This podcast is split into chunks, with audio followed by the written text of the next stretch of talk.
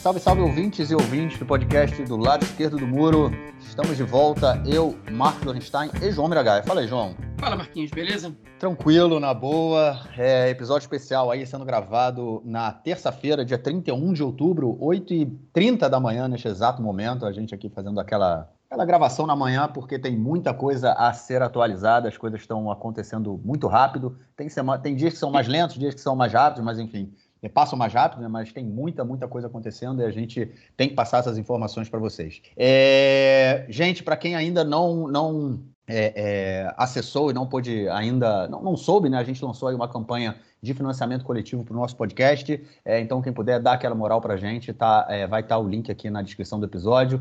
É, entre lá se vocês puderem contribuir com a gente para a gente continuar aí é, produzindo material de qualidade sobre o que acontece aqui do lado esquerdo do muro em Israel. Bom, vamos então ao nosso primeiro bloco para a gente poder tratar das questões da guerra essa semana. Bom, gente, aquele tradicional resumão é sempre o que a gente faz no início do episódio, né? Desde que a gente gravou a nossa nosso episódio na última, na última semana, na última quinta-feira, muita coisa aconteceu. Começa a invasão, começou a invasão terrestre, né? É, de Gaza. É, o governo israelense ele simplesmente resolveu não dar mais chances às negociações que o Qatar vinha anunciando, né, que estava fazendo para a libertação de novos reféns. É, se falava muito antes disso, né, antes da a, a, invasão terrestre, ela foi sendo postergada. Muita, muita gente dizia que era um, do, um dos temas era esse, né, um dos motivos era esse. Até que o, o governo de Israel falou: não, o, o Qatar está blefando com a gente, eles estão querendo somente impedir a entrada, é, a entrada por terra. E aí a entrada por terra começou no último final de semana. É, junto com a entrada de terra, a gente teve também a queda dos meios de comunicação na faixa de Gaza, ou seja, a gente ficou aí, é, até hoje, na verdade, né, a gente tem, a, a, comunicação não voltou integralmente, então a gente tem é, poucas notícias, poucas informações, poucos VIP, enfim, poucas informações, é, é, vamos dizer assim, é, oficiais e que a gente pode confiar do que, que realmente está acontecendo em Gaza. E eu estou falando de tudo que é lado, né? A gente só vê vídeos de destruição, os números do Ministério da, da, da Saúde de Gaza, que passam já de 8 mil mortes, mas, enfim, é, a gente tem muito pouca informação hoje do que está acontecendo lá, porque os meios de comunicação é, de Gaza foram é, derrubados. É, começou a invasão terrestre, é, ficou, não está muito claro ainda o que vai acontecer, o que está acontecendo, porque até nós mesmos aqui em Israel não recebemos também muita informação de como de como está tá indo nessa é, a entrada por terra.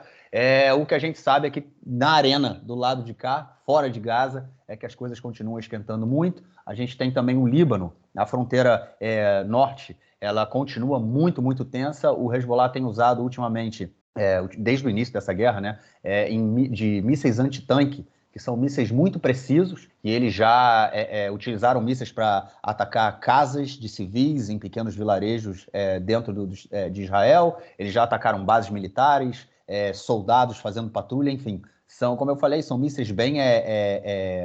É, é, é, é eles chegam ao ponto, como é que chama isso? São é, acurados, né? Exato, e, né? Exatos, né? então a pessoa. Então é, a chance dele, dele, dele atingir o objetivo ele é muito grande, o que faz com que a resposta de Israel possa ser também maior, né? Ou seja, está sempre ali naquele, naquela linha entre a escalada e a não escalada da violência. e enfim, também temos aí a, a, questão da Cisjordânia, mas a gente vai falar disso é, no, no, próximo ponto, ainda nesse bloco, mas no próximo ponto. É, João, para além dessas notícias aí, a gente tem muita coisa correndo na política interna que a gente também vai falar mais para frente, mas como é que você está vendo aí esses quatro dias de, de guerra desde que a gente gravou o nosso último episódio? É, olha, Marquinhos, é, enfim, o, em Gaza está começando aos pouquinhos né, a, a entrada terrestre, né? E a verdade é que ela já começou, mas ela não começou do jeito que ela foi em 2009 nem em 2014. Ela está indo aos poucos, né? O exército entra, é, faz uma ação e retrocede. Aí no dia seguinte entra de novo, faz uma ação, mas não retrocede totalmente. E aí avança um pouco, vai, vai ocupando mais território e, e vai avançando aos pouquinhos. Né? A gente às vezes acorda com a notícia de que o, já, já tem tanques é, nos arredores da cidade de Gaza. Né? Enfim, então tudo isso é, é, o que a gente tem visto aqui. Eu ontem conversei com um vizinho meu que está tá, tá como reservista né, lá no sul. Ele não entrou em Gaza. Ele não é combatente, né? ele, ele ajuda na, na parte é, técnica do, do exército. Eu não sei exatamente qual é o, qual é o cargo dele dentro do, do, do, exército, mas ele não deverá entrar em Gaza, ele faz, enfim, algum suporte, não sei se na inteligência, não sei se na parte é, logística, mas ele, enfim, ele me comentou isso, que que o, o, as invasões elas já estão, elas começaram e já, já enfim, vieram para ficar, é, e que ele ele está num kibbutz chamado Alumim, né, que é um kibbutz religioso que fica é um dos raros kibbutzim religiosos daquela região, que fica a dois quilômetros da faixa de Gaza, um kibbutz que houve tentativa de invasão, mas, mas é, enfim, ninguém, nenhum, com exceção de duas pessoas da da guarda do kibbutz e de 16 trabalhadores ilegais, é, em sua maioria tailandeses, né, ninguém é ninguém foi morto ali. É, os, os, terroristas do Hamas chegaram matando todo mundo e eles, como, como chegaram por fora, pelo curral, mataram. É, primeiras, primeiras vítimas deles foram os trabalhadores ilegais, os trabalhadores estrangeiros, perdão, não são ilegais no caso, é, tailandeses, que tinham permissão para trabalhar ali. Enfim, não fizeram distinção nenhuma simplesmente é, mataram os que estavam ali na frente deles, e aí a, a segurança do kibbutz conseguiu reagir e impediu a entrada do, dos terroristas, e, e, se não me engano, uma ou duas pessoas da segurança do kibbutz morreram nos combates, e os que estavam tentando invadir o kibbutz é, ou foram mortos ou desistiram e foram para outro destino, mas enfim, fechando esse parênteses. Ele, o kibbutz está normal, ele não teve invasão, tem uma, um, enfim, tem uma, um turno ali que cuida para tirar o leite das vacas e cuidar da, de parte da plantação, para recolher os ovos da, das galinhas no galinheiro, porque são tipos de trabalho que você não pode parar do nada. É, mas, enfim, o lugar está às moscas, né? E ele fala que ele escuta, que ele sente a terra tremer com os bombardeios israelenses de Gaza. E que de noite realmente tem sido relativamente tranquilo, não tem tido muitos disparos de foguetes naquela região. É, mas que de dia eles estão o tempo inteiro tendo que fugir para abrigos, porque os foguetes caem o tempo todo ali.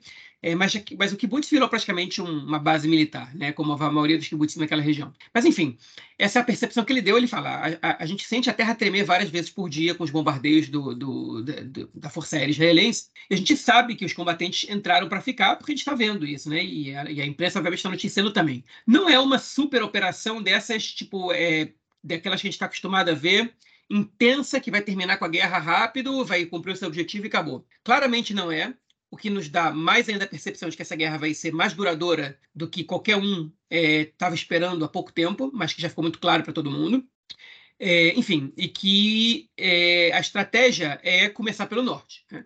E, enfim, o Israel agora atendeu a, a demanda norte-americana é, de permitir ajuda humanitária na região sul de Gaza, e agora não são mais 20 caminhões, nem 40, agora são já centenas de caminhões com ajuda humanitária que estão entrando é, pela, pela passagem de Rafia, do Egito, é, e isso, segundo as Forças Armadas de Israel, é também um incentivo para a população civil de Gaza, é, que está habitando o norte ainda, e para o sul. Né? É, enfim, eles, a gente está permitindo isso só no sul, para que as pessoas deixem o terreno limpo para a gente combater os, é, os terroristas aqui do Hamas, principalmente, de outros grupos que estão aqui na faixa de Gaza. É, a população, em grande parte, já migrou para o sul. A gente sabe que a Força Aérea ainda executa bombardeios no sul, embora em muito menor escala. As explicações que são dadas para isso é que são oportunidades de inteligência. Por exemplo, é, de Han Yunis, que é a segunda maior cidade de Gaza, que fica na, na, parte sul, bem no limite entre o norte e o sul da faixa de Gaza, agora armaram um é, lançador, tipo, sei lá, 20, 20 pessoas agora estão lançando um foguete e chegou essa informação na inteligência. Então a Força Aérea vai lá e bombardeia antes que os foguetes sejam disparados e, e, enfim, evita que esses foguetes sejam lançados contra Israel. Né? Ou, enfim, tem um líder do Hamas que saiu da toca ali e é uma oportunidade que a inteligência passou agora de desse cara ser executado e aí tem bombardeios no sul. Né? Essa, essa explicação que a gente recebe é, da, da, enfim, a verdade é que as Forças Armadas nem, nem, nem dedicam tanto tempo para isso. Quem dedica mais tempo para isso são os analistas militares, que em geral são ex-militares, né? ex-membros ex de alto escalão é, das Forças Armadas, né? que esse tipo de bombardeio acontece nessas situações. E efetivamente a grande maioria das ações é, agora elas estão sendo no norte da faixa de Gaza, que está menos habitada. É, aqui no norte, eu agora falo com um pouco mais de propriedade, né? a situação voltou a esquentar. É, o Hezbollah botou um pouco mais as asinhas de fora e avançou alguns quilômetros mais aonde chegam é, seus foguetes. É, ainda não começaram com mísseis de grande impacto, com exceção dos, dos mísseis antitanque, que, que em geral são lançados contra alvos militares. É, mas, enfim, a gente está vendo uma, uma nova escalada. Começou isso no sábado, basicamente. O Hezbollah também evacuou as cidades do sul do Líbano é, cancelou as aulas e, enfim, e a gente já tem que é um indício de que eles estão preparados para, enfim, para outra escalada de violência que pode ser, que pode vir a resultar numa guerra. Né? É, mas de repente as coisas ficaram estagnadas. Quer dizer que acabou a violência? De jeito nenhum. Está acontecendo ainda muita coisa é, aqui na fronteira norte de Israel, na fronteira sul do Líbano, mas ela está resumida à fronteira e é, não, não teve avanços. Como a gente sempre fala aqui, eu vou repetir, porque tem gente que não escutou, tem gente que não prestou atenção. Para uma escalada dessas é, se transformar numa guerra, a gente, é, a gente precisa de que uma dessas duas coisas aconteça. Um, um dos lados tem que decidir entrar na guerra. E aparentemente Israel não vai ser esse lado, porque não está interessado em combater em duas frentes, ainda que o ministro da Defesa, Yoav Gallant, esteja é, interessado, o primeiro-ministro Netanyahu não está, e os Estados Unidos estão pressionando Israel para que não faça isso. Hein? Então, é, é mas, mas o Hezbollah ou o Irã, a gente não sabe quais vão ser as intenções deles. Aparentemente, eles também não estão interessados numa guerra de, larga, de longa escala, até porque se tivessem, já ia ter tido um ataque mais massivo. Hein? Ou outra razão, outra, outra causa que isso pode se transformar num conflito de larga escala é um ataque é, atingir um número de vítimas des desproporcionais para esse confronto, que faria com que se fosse inevitável uma resposta, é, uma resposta bastante forte, e isso claramente pode culminar numa guerra. Por exemplo, um foguete do Hezbollah cair num ônibus que está levando crianças para a escola. Okay? É, ou que Israel, numa resposta, mate um membro do alto escalão do Hezbollah, um, porventura, é, um general iraniano que esteja ali pelo Líbano, ainda que não é muito comum a presença de generais iranianos no Líbano, ao contrário do que acontece na Síria. É, isso pode gerar um conflito de larga escala. Inclusive, já, já que eu toquei na Síria, é, a gente está vendo bombardeios israelenses na Síria, em bases do Hezbollah, é, de milícias rebeldes pró-palestinas e, é, e de depósitos, enfim, de transferência de armamentos do Irã para o Líbano. É, e a gente também está vendo é, ataques dessas milícias contra o território de Israel, né, em especial é, nas colinas do Golan, mas não somente. É, eu digo território de Israel, alguns podem dizer, mas o Golan não é de Israel, é território ocupado? Enfim, Israel declarou soberania. De fato, a população que mora nas colinas do Golan é uma população israelense. Então, quando os sírios bombardeiam o Golan, eles estão atacando, na prática, é, a população israelense. Né? Não, não nos, não nos é, prendemos a cá por, prendemos a cá por, por é, formalidade nesse caso. É, mas, enfim, então, é, mas não são ataques que geraram morte, não são ataques que tiveram grandes é, é, danos, que mas é uma mostra da tensão no norte também. É, enfim, essa é a situação em relação ao resumo da guerra que a gente tem visto, como o Marquinhos comentou, né? É, a gente teve é, a soltura de mais duas reféns é, na semana passada, e ontem foi divulgado um vídeo de três reféns é, gritando, uma delas gritando com Netanyahu. A gente não sabe se essas palavras são genuínas, se elas foram instruídas ao Hamas por gravar esse tipo de vídeo para jogar a opinião pública contra o Netanyahu e pressionar o Netanyahu para fazer um acordo com o Hamas.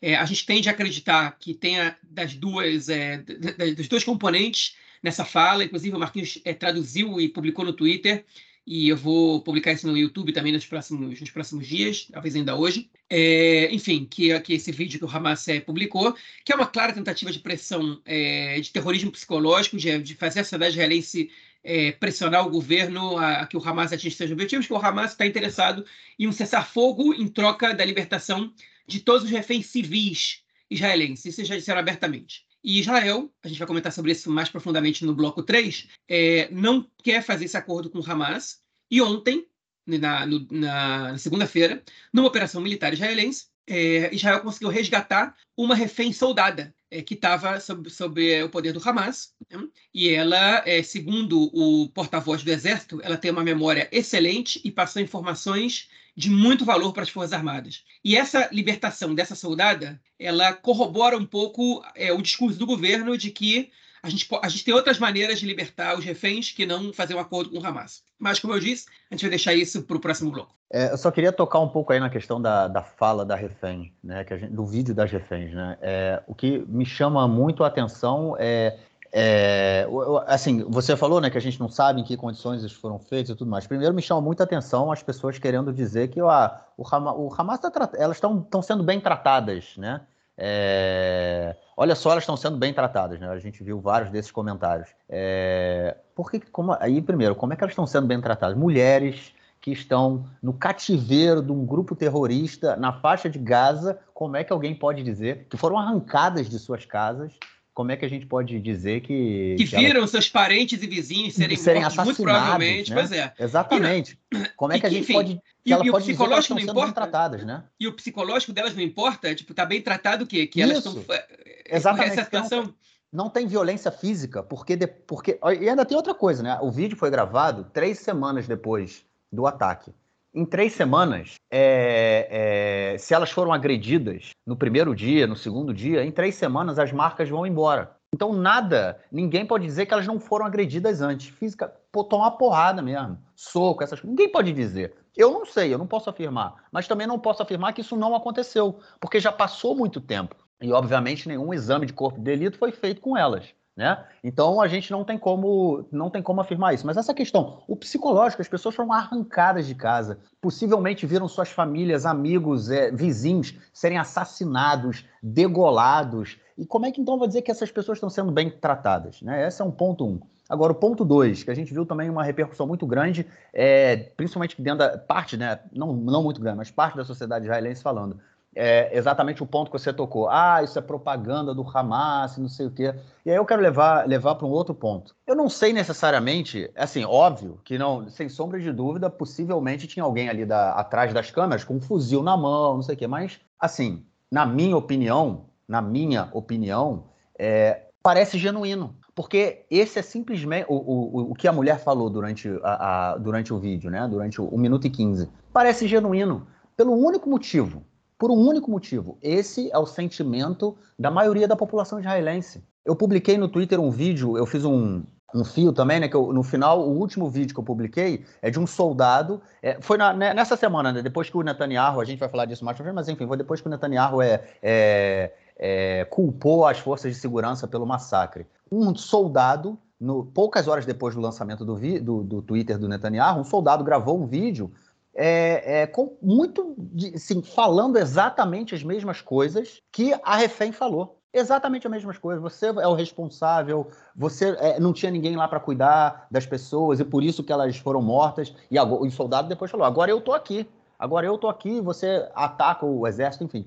Mas é esse o sentimento. Então, é querer é, é, esvaziar é, o, o desespero dessas mulheres é, frente a tudo que elas viram e que elas estão passando, é, dizendo que elas estão falando isso porque elas estão sendo ameaçadas pelo Hamas, eu acho que é tentar é, esvaziar a crítica que elas fizeram ao governo israelense, que é a crítica que está sendo feita pela maioria da população há mais de três semanas. Né? Assuma sua responsabilidade, é, saia do governo, é, traga os reféns de volta, é, você é o culpado. É, é, exatamente isso. Ela não fez nada diferente do que a sociedade israelense fez nos últimos 24 dias. Então, é querer falar, ah, ela está falando isso porque o, a gente não sabe as condições, meu amigo, vamos com calma. Inclusive, teve ontem um, um jornalista é, que publicou, é, fez um post falando: olha só, antes antes, caso, caso eu seja sequestrado é, pelo Hamas, é, eu já quero dizer o seguinte: se tiver um vídeo meu falando essas coisas, o mesmo que a refém falou, né? É, tipo, né? O mesmo, no mesmo tom, saibam que é verdade. Saibam que é verdade. Não duvidem das minhas palavras. Saibam que é verdade. Eu estou falando isso de antemão. Ou seja, é o sentimento, entendeu? Então, é, eu acho que a gente tem que ter clareza também que, por tudo que essas pessoas passaram, por tudo que elas viram, a raiva e, não, e eu acho que é, é importante é, é, falar mais uma coisa também. Essas pessoas, elas há anos, anos, elas criticam o governo por abandonar o, os vilarejos né, ali na região de Gaza. Há anos. Isso não é de hoje. Isso não vem de agora. Isso vem de 2009, quando, quando o Netanyahu entrou e começou a sua política de, de, de negociar com o Hamas. É, e ele sempre reclamando toda vez que tinha uma onda de violência, uma rodada de violência, eles reclamavam: cadê o governo?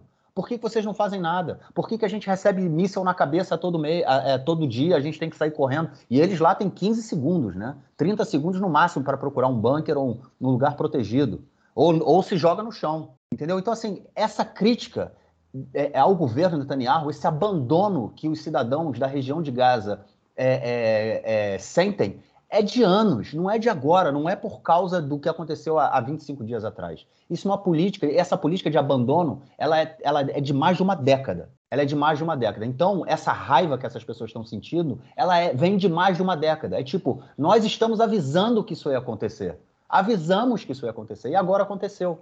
Então, é raiva que elas estão sentindo. Então, assim, para mim, o vídeo é, é, é, genuíno no sentido de que saiu de dentro dela. Eu não acho que ela tenha sido, ela, ela esteja olhando ali pro, pro, pro terrorista do Hamas na frente dela que estaria apontando uma Kalashnikov para ela. Não. E a gente pode ver o quanto essa, essa na minha opinião, essa genuinidade, quando a, a, a refém que está do lado, é, para quem está olhando o vídeo, né, a refém que está do lado esquerdo dela, em um determinado momento, ela move a mão e encosta os dedos na mulher que está falando, tipo, acalme-se, acalme-se, porque ela perdeu o controle, porque ela, ela não conseguiu ali naquele momento. E o final do vídeo é assustador, né? Que a gente vê a mulher gritando ali, é, pedindo para que seja libertada. Enfim, obviamente é propaganda, mas eu acho que o que ela falou é, é genuíno e representa a sociedade israelense. Bom, é isso. Vamos então para a nossa é, próxima notícia, para a gente falar aí sobre a violência que tem acontecido na Cisjordânia e, no, e, e em Jerusalém, né? em Jerusalém Oriental principalmente. Eu tenho acompanhado bastante o que tem acontecido pela Cisjordânia, eu tenho um carinho né, maior pela Cisjordânia, assim, por conta de, enfim, de muitas coisas que eu já fiz por lá, atividades e tudo mais, e eu tenho acompanhado bastante o que tem acontecido. É, ontem mesmo publiquei um vídeo à noite, meia-noite, uma hora da manhã, um pogrom acontecendo é, num vilarejo na região de Massa Fariata, uma região que os, os palestinos da região da, ali dali são sempre, já vem há, há mais de um ano sendo ameaçados de expulsão pelo exército e pelos colonos, e agora isso tem acontecido com mais, mais frequência. É, mais de mil palestinos já foram é, expulsos ou evacuaram as suas terras por medo dos colonos, cerca de 98 famílias. É, a, a, a, ocupação, né, a, é, o roubo de terras palestinas é, tem aumentado muito por parte dos colonos e a violência também. Até o momento já foram nove palestinos mortos é, por colonos. Vários deles, vários desses assassinatos filmados, né? A gente tem aí correndo pela internet. Essa semana foi mais um também, é, mais um, um, palestino que foi morto enquanto é, colhia azeitonas. Ele foi morto pelos colonos que queriam colher as suas azeitonas, ou seja, não são só assassinos, são também ladrões. Então, é, o, a Cisjordânia hoje está passando por esse momento de, de, um barril de pólvora a ponto de estourar. A gente tem várias manifestações de palestinos acontecendo é, todo dia nas principais cidades. É, há várias operações do Exército também, é, principalmente em Jenin em Nablus, né, é, é, enfim, prendendo e matando palestinos. Parte deles eles falam que são membros do Hamas e muitas vezes são palestinos que, obviamente, entram em confronto com o Exército na hora que o Exército é, é, vai ali no, nos seus campos de refugiados e tudo mais. Teve bombardeio aéreo também em Jenin essa semana. E, enfim, o barril de pólvora está prestes a explodir. Sur é, surpreendentemente, né, o exército, é, por conta de, da repressão, obviamente, ele ainda está mantendo aquela região ali, vamos dizer, em fogo médio. Já não está mais fogo baixo, está em fogo médio. Mas, João, o que tende aí é realmente explodir, porque como eu falei, tanto na Cisjordânia como em Jerusalém Oriental, é, a agressão a palestinos tem crescido muito e a gente tem, inclusive, também vídeos né, de policiais é, batendo em cidadãos árabes de, que vivem ali naquela região de Jerusalém. Pois é, e, e os Estados Unidos se manifestaram também. Né? O governo Biden é, deu uma dura no governo Netanyahu e, e, e os intimou a, a, a proibir o Ben-Gvir de continuar dando armas, distribuindo armas para os colonos. Né? O Ben-Gvir não está distribuindo armas só para os colonos, mas é a única atitude que ele teve depois desse conflito foi distribuir armas para a população civil. Enfim, se isso lembra vocês aí no Brasil, é, não é mera coincidência. Hein? É um sujeito que não confia nas forças de segurança, porque as forças de segurança são claramente é, é, elas sabem quem ele é, né? e ele já foi, inclusive, é, é preso pelas forças de segurança algumas vezes, e ele é, está interessado, como a gente tem noticiado aqui nesse podcast há muito tempo, em construir sua própria milícia. E dar armas para a população civil é uma maneira de você é, enfim, fazer com que isso aconteça, quando você tem essa autoridade como ministro da Segurança Pública, de que, enfim, de, de armar parte da população da maneira como você acha melhor e segmentar a população que você acha que, que vai poder te render frutos depois. Eu acho que isso não é suficiente para ele construir a própria milícia dele, né? dar, dar armas para uma quantidade de colonos mas isso é o suficiente para ele conseguir é, explodir o clima na Cisjordânia. É, ele está, é, enfim, ele, ele, obviamente que não é qualquer um que pode receber arma. Israel ainda tem leis, né? E você precisa ter uma permissão para ter licença, que os combatentes do exército muito, muito facilmente conseguem, mas os colonos mais radicais da, do grupo do Ben-Gvir, eles em geral não servem ao exército, porque o exército se recusa a receber essas pessoas por conta do seu histórico criminal e violento contra os palestinos, e muitas vezes por conta de determinadas patologias é, sociais que eles têm, né? É, é, que, enfim, que, que também os impedem de, de serem é, pessoas confiáveis para serem é, é, combatentes. Isso não quer dizer que Israel só tenha combatentes é, plenamente capacitados mentalmente, óbvio que não, a gente está falando de, de jovens de 18, 19 anos que, enfim, nesse momento estão passando por uma série de mudanças na própria, na própria formação e, obviamente, que alguns ali é, despertam, é, tanto em relação a caráter como em relação à saúde mental, uma série de, de, de, de questões. Enfim, fechando esse parênteses. É, então, o Benfica não está dando arma para os caras do, do, é, do Juventude das Colinas, né, que é o grupo neonazista dele que atua na, na, na Cisjordânia. O grupo dele, que eu digo, é o grupo que ele defendia quando era advogado. Né? Ele não é oficialmente membro desse grupo, até porque esse grupo não existe oficialmente, né? é um grupo fora da lei. Mas é, ele dá armas para outros colonos ali que é, podem perfeitamente emprestar suas armas para essa galera mais radical. E os colonos que não são parte das Juventude das Colinas também podem realizar é, ações como essas. A grande maioria dos colonos, e, e eu, eu, falo isso de, de, um lugar de quem acha que é, a colonização na Cisjordânia é um crime e não deveria acontecer, e, e, os colonos não deveriam estar ali, e, a, e boa parte deles são movidos por uma ideologia que para mim é repugnante, Hein? Agora, a grande, a grande maioria dos colonos, é importante dizer isso, não são pessoas violentas, não são pessoas capazes de é, matar palestinos é, é, que não estejam ameaçando naquele momento sua própria vida, nem palestinos nem, nem ninguém. Que é a grande maioria deles. Como eu sei disso? Porque a grande maioria deles vive em paz, sem problema nenhum. Okay? E também porque cerca de 30 é, a 35% dos colonos eles nem são é, membros da, da, das correntes da, relacionadas à direita sionista. Okay? Por exemplo, as duas maiores cidades na Cisjordânia, que são é, Modin e Betar Illit, são cidades de ultra-ortodoxos. Ultra-ortodoxos que, em sua grande maioria, não são sionistas, que estão ali simplesmente porque era barato morar ali. E são pessoas que não estão interessadas em, em, violência, que não estão interessadas em proteger a terra a qualquer custo. E se o Estado hoje viesse para eles e falasse: sai daí agora vocês, que a gente vai dar para vocês um lugar mais perto de Jerusalém, é, e uma casa igual que você tem agora, eles sairiam sem nenhum problema, a grande maioria deles, pelo menos. É, enfim, então não são. É, a grande maioria dos colonos não quer isso. Mas tem uma minoria bastante barulhenta, bastante perigosa, que, além de serem capazes desse tipo de ação, eles estão respaldados por setores do governo que, é, enfim, que os incentivam sem dizer isso abertamente, mas se incentivam a tomar esse tipo de atitude. Ou às vezes até dizendo isso abertamente, né? Como, por exemplo, o Simotri disse que Hawara, que é o vilarejo palestino que foi vítima de um pogrom, tinha que ser riscado do mapa, né? Depois do pogrom. É... Enfim, e, não, e como se isso não bastasse, é, relatos têm mostrado para a gente, a Agar Shazif, que é jornalista do, do Ares, que cobre, que cobre os assentamentos, né, na, que cobre a Cisjordânia de maneira geral, ela tem relatado que soldados eles não têm feito nada para evitar esse tipo de ataque, okay? quando, okay? quando não acoberto esse tipo de situação. Ou seja, existe ali uma simbiose entre esses grupos e setores do exército que estão ali na Cisjordânia, que estão atuando, é, no mínimo com negligência, e, na pior das hipóteses, como apoio a esse cometimento de crimes e assassinato, inclusive, né? porque já são é, mais de 10 palestinos assassinados por é, colonos, fora os que morreram em combates com, com, com as Forças Armadas de Israel é, desde, desde o 7 de outubro. Então, é, é, uma situação muito perigosa. Okay? O exército está totalmente é, tomado né, naquela região por essas facções, um momento de guerra, um momento de expansão do ódio, e o que o governo, o que as Forças Armadas tinham que fazer agora é dizer o seguinte: parou com essa palhaçada, tipo, isso não pode acontecer, a gente vai ter que botar polícia aí para prender vocês. Não, isso, isso, é, isso é um absurdo, vocês não podem esquentar o clima também na Cisjordânia, vocês não podem provocar morte, vocês, vocês, vocês são criminosos, têm que ser presos. Só que o governo não faz isso porque o governo apoia isso. Pelo menos os setores do governo determinados apoiam isso.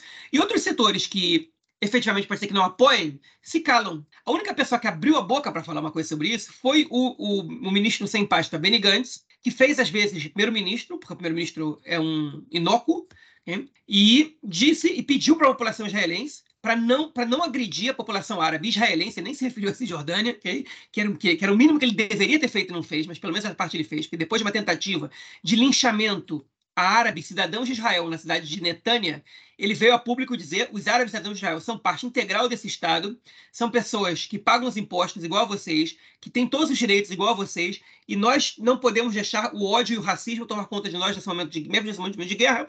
Eu peço, por favor, para que vocês respeitem e, e, é, e, não, e não cometam crimes, porque senão vocês vão ser os criminosos. Ele não disse essa última frase, okay? mas ele deixou isso bem claro. É, mas foi só em relação aos árabes israelenses. Na Cisjordânia ele também está quieto. Okay? Por que ele está quieto eu não sei, ele deveria estar tá falando alguma coisa.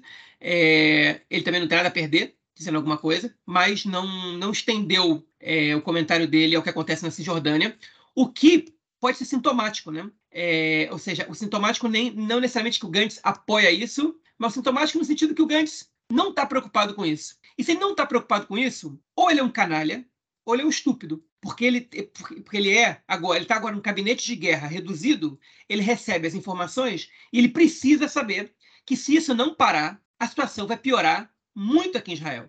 Porque o Hamas está ganhando força tá, na, na, Cisjordânia, não só militarmente falando, é de apoio político. Né? Enquanto o Hamas está perdendo força na faixa de Gaza, como a gente comentou na edição passada do podcast, uma reportagem que trouxe o repórter Jack Huri do Aretz, é, na Cisjordânia eles estão ganhando força. E isso vem em detrimento do enfraquecimento da autoridade palestina.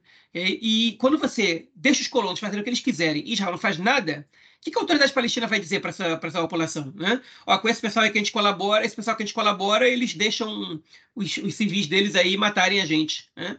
É, os colonos deles matarem a gente, né? que nem, nem exatamente civis é, é, para os palestinos eles são, né? são, são grupos de colonos. Então, é, o que, que eles vão ter para. O que, que, que, eles podem oferecer para a população palestina? Mas confiem na gente que a gente vai negociar com Israel um, um acordo. Acordo nenhum. Eles vão apoiar o Hamas, sabe? Tipo, a gente a, a está governado pela autoridade palestina e, e, e, e, essa parceria, esse é o resultado da parceria que eles fazem com Israel. Então, vamos, vamos atacar esses caras, vamos, vamos apoiar um grupo que ataque esses caras, porque a nossa situação aqui está uma bosta. Perdão, perdão pela palavra. Enfim, então, essa é a situação terrível que, que a gente está passando agora, com uma total irresponsabilidade do governo e do exército. E se não parar agora, a situação vai complicar. Okay? E já que eu entrei nesse ponto, eu peço já licença para o Marquinhos para avançar no próximo ponto do, do tópico. Okay? Porque essa semana, o primeiro-ministro palestino, que não é o presidente palestino, o primeiro-ministro, Mohamed o presidente é o Abu Mazen, ou Mahmoud Abbas, né? É, ele, o primeiro-ministro deu uma entrevista para o jornal inglês, jornal britânico, The Guardian, okay? e ele disse o seguinte eu não sei quais são os planos de Israel para o que vai acontecer em Gaza depois que, se eles conseguirem é, é, é, aniquilar o Hamas militarmente. Mas a autoridade palestina não vai voltar a governar Gaza sem um acordo permanente. Em outras palavras, ele disse o seguinte: ele complementou, dando exemplos. Nós não vamos entrar em tanques do exército, em aviões da Força Aérea, okay? e participar desse massacre que acontece em Gaza para depois governar o lugar. Isso, isso não, não é uma opção para a gente. Se Israel quer que a autoridade palestina volte a governar Gaza, isso tem que ser feito através de um acordo.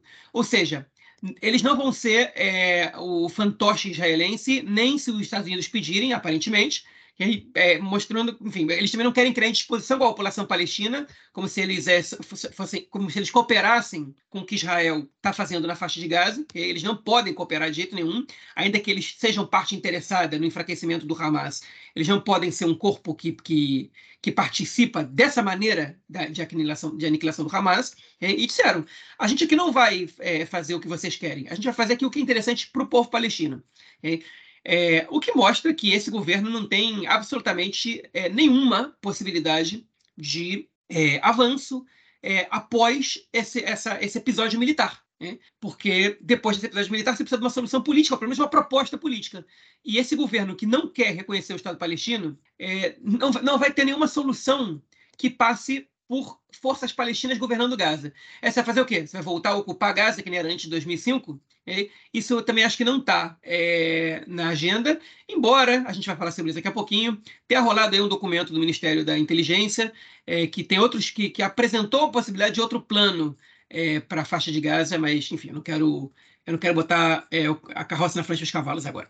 Deixa eu só acrescentar algumas coisas aí sobre, primeiro sobre essa questão da, da Cisjordânia, né, que você falou dos colonos, dos soldados, né, que estão é, ali a, a, é, dando assistência aos colonos, muitas vezes soldados que podem estar passando armas é, é para colonos e tudo mais. É, é, a informação também que, que eu li, que eu li essa semana, na verdade não ouvi, né, foi no podcast do Ares, é que três quartos, né, isso, gente, isso já era sabido, três quartos do exército estava na Cisjordânia no momento em que o ataque do Hamas aconteceu. A fronteira sul estava completamente desguarnecida, né? Por isso que aconteceu o que aconteceu. E a galera estava na Cisjordânia para quê? Para proteger os colonos, a violência contra os palestinos. Isso já vinha de muito tempo antes do início da guerra, né? Isso já vinha há alguns meses rolando. quando a guerra começa, você tem a distribuição das forças, né? Manda a galera para o sul, manda a galera para o norte lá para tomar conta da, do que está acontecendo com o Hezbollah. E hoje, hoje, que a maioria das tropas que está na Cisjordânia é, são tropas de reservistas. Ou seja, não são soldados que estão ali no dia a dia, são reservistas, e parte desses reservistas são soldados da região, são colonos. Ou seja, um colono que até duas semanas, até três semanas atrás, ele já não era mais né, militar, não tinha mais arma, é, mas ainda, é, vamos dizer, um, um, colono que era parte aí dessa, desse grupo dos colonos terroristas, né, do, dos jovens da colina, que agora ele não era mais soldado, não estava mais armado, mas ainda, mas mesmo assim ele é, agredia palestinos, ele tem aquele ódio com o palestino, ele quer a limpeza étnica. Hoje ele tem uma arma. Hoje ele é um soldado, não só tem uma arma, hoje ele está ali oficialmente em nome do Estado de Israel. Ou seja, a guerra transformou o colono é, fascista em um representante oficial das Forças Armadas nos territórios ocupados. Isso é extremamente grave, né? Isso é muito, muito, muito problemático. É, realmente é absurda a forma como é, não só o governo, né, mas como é, o, o, o, gabinete de segurança tá, tem tratado essa questão da Cisjordânia, porque nada é feito, nada é feito quase 10 palestinos mortos, mais de mil pessoas é, é, que tiveram que deixar suas casas ou foram expulsas. É, a violência absurda e nada é feito para conter a violência. E agora, eu só queria le é, é, é, levantar uma, uma outra questão. É, e você falou desse documento, né? É, eu só queria. Um, nesse docu no documento que foi, é, so, é, que foi vazado aí pelo Ministério da, da Inteligência, é, que no documento ele fala uma coisa muito interessante. Né? Eles falam sobre a questão de ocupar a faixa de Gaza e eles falam uma ocupação militar não existe sem assentamentos e os assentamentos não existem sem uma ocupação militar. Ou seja, é, eles falam isso justamente para justificar que, ele, que ocupação, a ocupação militar de Gaza não seria positiva, no caso desse documento. Né? É, mas o interessante é que ele coloca a questão do, dos assentamentos e da presença militar. Ou seja, é, é, vem demais porque é fresquinho ou é fresquinho por, porque vem demais, entendeu? O assentamento é fundamental para a política de ocupação e para que, a, e que, é, é, que o assentamento aconteça também, a ocupação é importante. Ou seja, estão os dois ali coligados. Então, se Israel não resolver acabar com a ocupação, vai, vai estar aquilo ali. Vai estar o exército dando apoio para os colonos. A gente não vai ter como ver algo diferente, porque eles, eles, eles, são necessários. Da mesma forma que o Bibi e o Hamas, ao longo desses últimos 13, 14 anos, eles é, se, fortale, for, se fortaleceram mutuamente, né? cada um ali ajudando o outro a se fortalecer, os colonos e, e a ocupação é a mesma coisa. Os, os, colonos e o exército é a mesma coisa. O exército precisa dos colonos para que ele possa manter a sua presença ali, e os colonos precisam do exército para que eles possam continuar vivendo ali. Então a gente tem essa relação aí extremamente complicada. É, no que você falou da questão do, do, do Bengvir, o que me assusta muito é essa questão, né, de você tá falando, você falou da, a gente vai tocar nisso mais para frente, mas enfim, ele realmente distribuindo armas e montando os as Kitot Konenut, né, os grupos de resistência, é, que estão sendo, sendo grupos de resistência mais armados por ele, né? E aí, a questão também que a gente tem que levar em conta é a seguinte: a gente falou que Gaza, a situação está relativamente, vamos dizer assim, eu estou colocando aqui 800 aspas, né? Controlada. O que, que eu estou dizendo? Como você falou aí mesmo no início do episódio, né? Uma pessoa que você conhece que vive num kibutz ali na região, é, falando que à noite eles estão pelo menos conseguindo dormir, não tem tido é, foguete, mas durante o dia é aquela confusão. É, ou seja, Gaza, por isso que eu estou falando que é esse controle aí, tá? O Líbano, a gente também falou que, apesar da, da guerra de atrito, as coisas também estão realmente controladas. É, ou seja, o exército ele está conseguindo manter as duas frentes do momento em fogo médio, ok? As frentes que estão esquentando são as frentes internas. São a, é a frente da Cisjordânia por conta dos colonos e aqui dentro de Israel por conta da violência contra os cidadãos árabes. Ou seja, a direita israelense, a extrema direita israelense, hoje ela está aumentando a possibilidade de uma guerra é, em escala regional. Porque se a Cisjordânia estoura, é, Gaza vai estourar, o Líbano vai estourar, e aí, enfim, a gente vai ter né, aquela confusão que ninguém quer que tenha. Ou parte, algumas pessoas querem, mas enfim, eles, a direita quer também. Bom, enfim, parei por aqui porque era esse o, comentário que eu tinha que fazer, que realmente é, é extremamente preocupante. É, bom, é isso. Vamos então para o nosso próximo bloco para a gente tratar aí de questões da sociedade israelense durante essa guerra. Bom, gente, na, na última, é, é, no nosso último episódio, a gente é, tocou no assunto né, de duas organizações, é, uma delas o Achim Laneshek e a outra delas a Shomer Hadash, que é o Achim, é, que são duas organizações é, de voluntariados, vamos dizer assim, com funções diferentes, né? O Achim Lanesha, que são, é, é, uma organização de reservistas, que ela, ela foi criada principalmente durante esse período para lutar contra o golpe do judiciário, e a Shomer Hadash é uma outra organização que ela já, já existe ainda, é, já existe já há alguns anos, é, mas enfim, são duas organizações que atuam em diversa, no, no, no terreno aqui na, na, na, sociedade israelense. Imediatamente após a guerra, o Achim Laneshek é, se voluntariou e começou a organizar é, a toda a questão relacionada à agricultura, né, ali nas, nas colônias na região de Gaza, porque, enfim, é, é, tem currais, tem agricultura e as coisas precisam continuar é, acontecendo. Né? Então, o Achim Lanesh, que ele começou a, a, tratar disso, a trazer pessoas voluntárias para trabalharem na agricultura, trabalharem na pecuária, é, e até que o governo resolveu é, passar essa, essa, essa, obriga essa, vamos dizer assim, não é, não é essa obrigação, né? mas passar essa tarefa para essa outra organização, a, a Shomera Hadash. Por quê? Porque, como eu falei, o Achim Lanesh, que é uma, é uma organização de oposição ao governo, e o, Achim, e o, o a Shomera Hadash é uma organização, é, vamos dizer assim, de não oposição ao governo, eles tinham, eles tinham ela como preferência. É, só que essas duas, isso foi uma polêmica gigante, a gente comentou isso lá no último episódio, e essas duas organizações elas chegaram a um acordo e fizeram um pronunciamento dizendo que vão trabalhar em conjunto ali na, no entorno de Gaza, na agricultura. É, pois é, o Hashomer Hadash, né, o, o, novo guardião, é, tradução literal do nome, é, eles, na verdade, eles não são não necessariamente não oposição, eles, são, eles têm uma inclinação à direita, né? mas eles não são a direita é, bibista, né? a direita que é cega e que, enfim, que que está interessada em meios eh, na vitória política e em dividir o povo e, e na, enfim, numa reforma antidemocrática. Eles são uma direita é, totalmente tolerável e, e, e razoável num, numa sociedade democrática. Okay? E eles, é, o que eles fizeram foi procurar o movimento Ahim Lanesh, que eu não sei quem procurou quem, mas, o, enfim, os dois concordaram e ainda chamaram uma terceira organização cujo nome não me lembro agora, é, e divulgaram que todo voluntariado para ajudar na reconstrução, na agricultura, em tudo, em todas as necessidades da região do Cinturão de Gaza, vai ser organizado por eles em conjunto, que é claramente uma resposta ao governo que tentou politizar a questão do voluntariado para ajudar essas comunidades destruídas é, pelo ataque do 7 de outubro e pelos ataques frequentes de foguete que tem acontecido desde então. E, e enfim, é uma resposta dada também é, à tentativa de divisão da população e criminalização de grupos que não são alinhados ao governo. Okay? É o seguinte: olha só, vocês não vão instrumentalizar os movimentos da direita razoável. A gente aqui está a serviço do que a gente acredita e não desse governo. Foi um golpe muito forte no Ministério da Agricultura e no governo de maneira geral. Okay?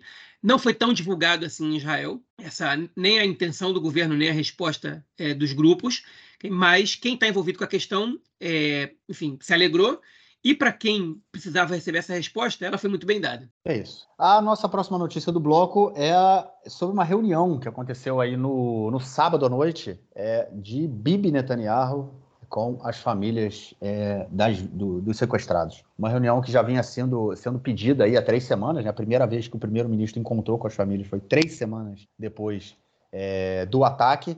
É, só que, enfim, o Netanyahu fez a, fez a reunião no sábado à noite depois do, do Gallant, né, que é o ministro da Defesa, ter se comprometido a fazer a reunião com as famílias no domingo de manhã.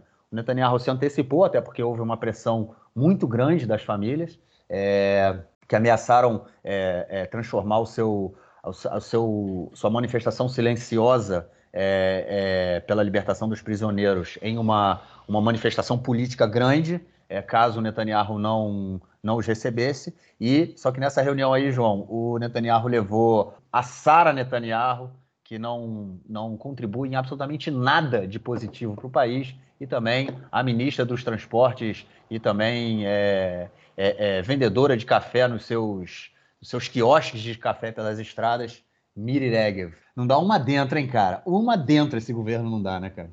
Pois é, a questão foi a seguinte, Marquinhos. O, o, a, organização né, de, de famílias de sequestrados, eles, é, eles solicitaram uma reunião com, com o governo. Né? E aí, o, o Yoav Gallant, que é o ministro da Defesa, solicitaram, na verdade, eles intimaram o governo para essa reunião, né? E o Yoav Gallant, que é o ministro da Defesa, ele disse: Eu vou amanhã numa reunião com vocês. E aí o Netanyahu, não querendo ficar para trás, ele disse o seguinte: Não, não, não, não, eu vou hoje mesmo. Ele não queria ser é, colocado para trás nesse caso, ele queria ser o, o, o primeiro a se reunir com a família quando eles demandam.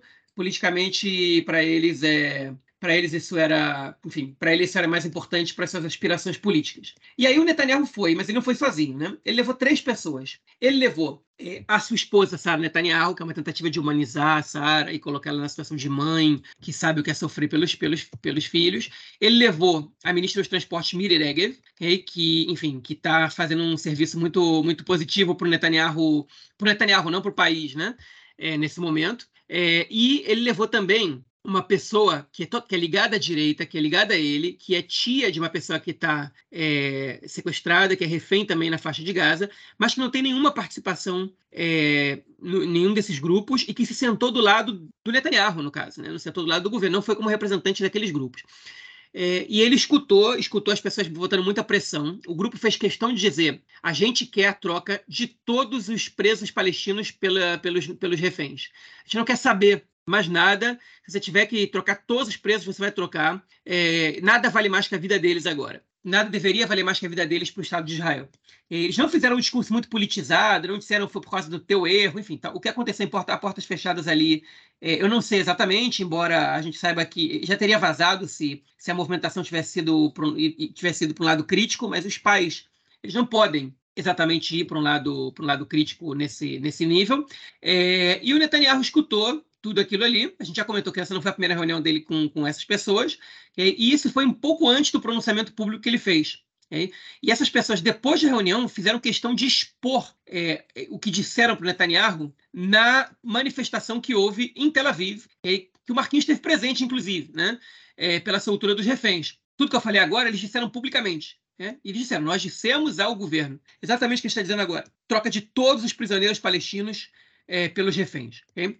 Enfim, é uma manifestação que, que a polícia permitiu que acontecesse de um jeito muito estranho. A mesma polícia, já vou pedir desculpa, Marquinhos, mas entrar no próximo ponto também, que proibiu manifestações na frente da casa de Netanyahu, alegando que não era momento de manifestações políticas.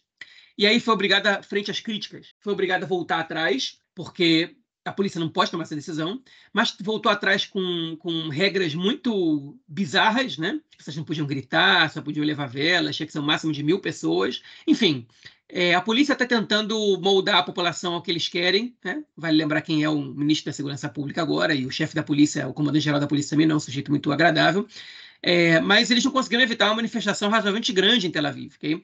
Se alguém está esperando grandes manifestações contra o que está acontecendo em Gaza, em Israel, ou contra é, o governo. Gente, Israel está numa situação de guerra. As pessoas estão levando foguete na cabeça, ok? E existe uma tensão muito grande aqui na sociedade israelense agora. Essas manifestações contrárias é, é, à guerra, no meio da guerra, principalmente depois de um momento trágico, que nem foi aquele 7 de outubro, é, e dos foguetes que não param de cair, com 350 mil reservistas esperando para entrar é, na faixa de Gaza a qualquer momento, é, não vão acontecer. Quem acha que isso é razoável numa sociedade que está em meio a uma, guerra, uma, uma guerra como essa, é, provavelmente nunca teve numa guerra. Isso não vai acontecer agora. Isso vai acontecer depois da guerra. Aqui em Israel isso não vai acontecer agora. E a gente pode discutir muito tempo se, é, se, eu não estou justificando nada, eu só estou explicando como isso, como isso acontece. Vocês podem fazer o julgamento que vocês quiserem, okay? mas o fato é que isso não vai acontecer. Da mesma maneira que as pessoas estão pedindo cessar fogo agora, elas estão pedindo algo que não é, que não vai acontecer, que não é razoável pedir agora, porque não vai parar, não vai ter cessar fogo agora. Israel não vai parar. Okay? A menos que aconteça algo muito drástico ou uma pressão internacional muito forte, isso não vai parar agora. Então, vocês podem, vocês não, não esperem nem por é, manifestações contrárias à, à, à, guerra agora, elas não vão acontecer, contrárias ao governo, dificilmente vão acontecer, e se acontecerem vão ser tímidas, ainda que o governo esteja extremamente impopular, é, e também não vai acontecer o cessar-fogo. Quando vão acontecer, eu não sei. Mas essa semana, com certeza não. É, no sábado, na, em Tel Aviv, havia duas manifestações, na verdade, né? Uma é, 100 metros separava uma da, uma da outra. É, uma manifestação que era, vamos dizer assim, é, vou dizer mais silenciosa, né? É, que, eram, é, que eram das famílias dos sequestrados, eles têm tendas em frente a Kiriá. Kiriá é o quartel-general né, do, do, do exército e também do governo, é onde a é a sede do governo em Tel Aviv, né? não, não em Jerusalém, em Tel Aviv, quando o, quando o governo tem que se reunir é ali. É, então eles estão ali com a é, é, com, a, com seu acampamento e ali eles fizeram a manifestação, é, é, enfim, com, tem músicas, as pessoas passam, enfim, é muito, muito, muito, muito pesado, muito emotivo, né? Porque você vê ali a mãe que tem um filho em Gaza, a filha que o pai está em Gaza, a, a, uma outra pessoa que o filho foi assassinado e um outro filho está em Gaza, enfim. Olha só o que, que essas pessoas estão passando, né? Em frente ali ao, ao ao quartel-general e a 100 metros para baixo é, da rua você tinha uma outra manifestação que era um pouco mais barulhenta, que aí sim era uma manifestação é, é contra o governo. É, é, não, essa pedia, ela também pedia o cessar-fogo, né? Mas era mais uma manifestação contra o governo. Ela acabava pedindo o cessar-fogo porque ela também tem o intuito de soltar os, os, os sequestrados. Então, é, é, essa era a ideia do cessar-fogo, mas a principal ideia, a principal crítica aí, né, a principal questão dessa manifestação era o ataque ao governo. É, e o interessante é né, que se a polícia ela não, ela não permite a manifestação política em momento de guerra, e não está permitindo mesmo, né, desde o primeiro dia da guerra, do, do, de guerra, qualquer pessoa que levantasse um cartaz, é, eu é, tô a semana inteira com um vídeo desse tentando editar para publicar, é, pessoas que levantavam cartaz pedindo a guerra, ou a soltura dos, pedindo o fim da guerra ou, ou a soltura dos reféns, eram agredidas não só por é, é, fascistas que passavam pela rua, como pela polícia também. E há cenas disso, pessoas sendo agredidas por fascistas. A polícia chega afasta o fascista e continua agredindo os manifestantes. É, essa, é a, essa é a postura da polícia aqui em Israel, a polícia do Bengvi, esse aí que distribui arma para todo mundo. E só para fazer um parênteses, teve uma tentativa de, de linchamento em Netânia também, né? No último sábado, é, o, a Garina Torani, a gente falou dessa, a gente falou desses grupos, né? Alguma, alguns episódios atrás. Esse núcleo religioso de Netânia, eles conseguiram incitar por WhatsApp a população da cidade, dizendo que eles tinham sido agredidos por estudantes árabes que, que moram no alojamento da faculdade da cidade, até que uma multidão foi até o alojamento para, enfim, linchar os estudantes. A polícia foi chamada, há vídeos disso também, da, ele, os, os, o, a manifestação, a, a, os ali, os, né, quem foi lá para agredir, pedindo, cantando morte aos árabes. A polícia disse que foi lá para proteger a manifestação, não os estudantes mas no final das contas eles tiveram que, que impedir a entrada dos, dos fascistas, porque senão ia dar morte, né? E os estudantes foram retirados da, da universidade, do alojamento. Eles não estão mais no alojamento. E olha só, os estudantes árabes foram perseguidos, eles foram retirados, e não os fascistas. Enfim, essas são cenas aí da guerra e o que, que acontece na sociedade né, durante, durante esse, esse período aí. É isso. Vamos então ao nosso próximo bloco para tratarmos da política interna esta semana.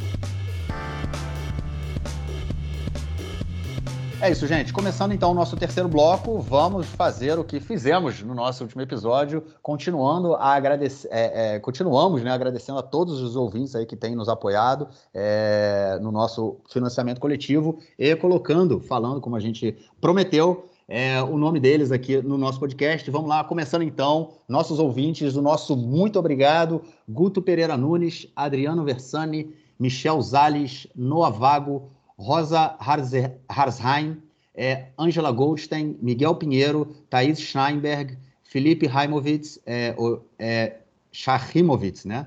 É, nomes judaicos são de vez em quando complicados de ler, né? Enfim, Fábio Belgardi, Giovanni Or, é, Orso, Raquel Penariol, Henrique Kleinberg, Léo Bueno, Fernando Acosta, Júlia Frank, Sérgio Goldbaum, é, Paulo Eduardo Pinto de Almeida, Luana Lima, Rafael Zanata, Matheus Cacique, Camila Lafetá, Maurício Landi, é, Maíra Weinstock, Alex Gruppenmacher, Leonardo Stuhl, Carlos Besso, Natália Dueck, Fábio Belgardi, Roberto Tonani, Severino Toscano, Arthur Kupperman e Renato Bengiski.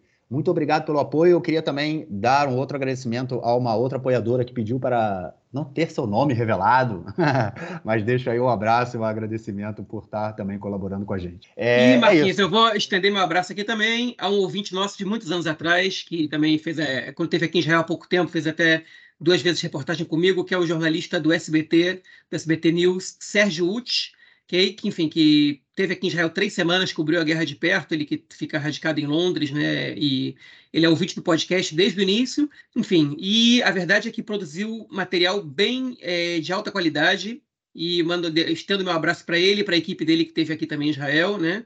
É, enfim, belo trabalho jornalístico. Lembrando que nós do lado esquerdo do muro não somos jornalistas, nem teremos a pretensão de ser é, nós somos pessoas que usamos o jornalismo para fazer o nosso, o nosso podcast, obviamente, é, o bom jornalismo especificamente, é, é, mas nós não temos pretensões de sermos jornalistas, embora dialoguemos com esse setor tão importante, especialmente em momentos difíceis como esse. É isso. Vamos então à nossa primeira notícia do bloco para a gente falar do, da coletiva de imprensa. É isso aí. Depois de três semanas, Netanyahu deu uma coletiva de imprensa, coisa que ele não fazia já há muitos e muitos e muitos anos. Se sentou em uma sala, ele, o primeiro, o, o ministro da Defesa, Yoav Gallant, e o ministro sem pasta e, e membro do gabinete de guerra, é, Benny Gantz. Enfim, João, é, mais do mesmo, aquele discurso do Bibi, enfim, a gente, nada de novo foi, foi acrescido no discurso de nenhum deles, é, mas o mais interessante do que veio depois, mais interessante de tudo, né,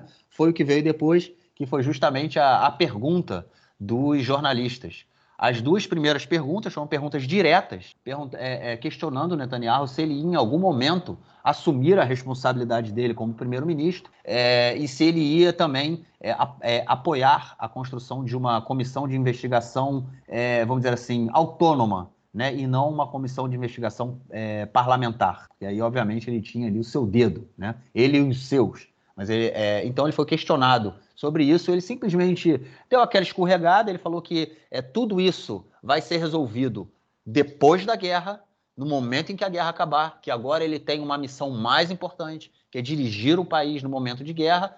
É, não respondeu a pergunta, não assumiu a responsabilidade dele, apesar de ter sido colocado contra a parede. Só que poucas horas depois dessa entrevista coletiva, ele foi ao Twitter e fez ali um, um post é, culpando o, as forças de segurança pelo, enfim, pelo, pelo fracasso ali da, da inteligência que permitiu o ataque do Hamas no dia 10 de outubro. É, isso gerou um, um, um, caos, vamos dizer assim, né? um caos institucional, porque foi isso que o, o Netanyahu criou, uma crise institucional no meio da guerra, já que ele saiu, o primeiro-ministro saiu contra as forças de segurança do país no meio da guerra. Só se falava nisso, na manhã de, de, de, de ontem, né? Até porque. É, de, de, ontem não, né? Foi de domingo, na manhã de domingo, até porque o tweet do Netanyahu foi a uma da manhã, né? Então muita gente não viu, só viu quando acordou, mas aí o estrago já estava feito. É, como é de praxe, o que ele geralmente faz, né? Quando ele, ele volta e meia, ele lança um, um tweet violento, agressivo e depois apaga, né? Mas aí o estrago já estava feito. É, João, como é que pode, cara?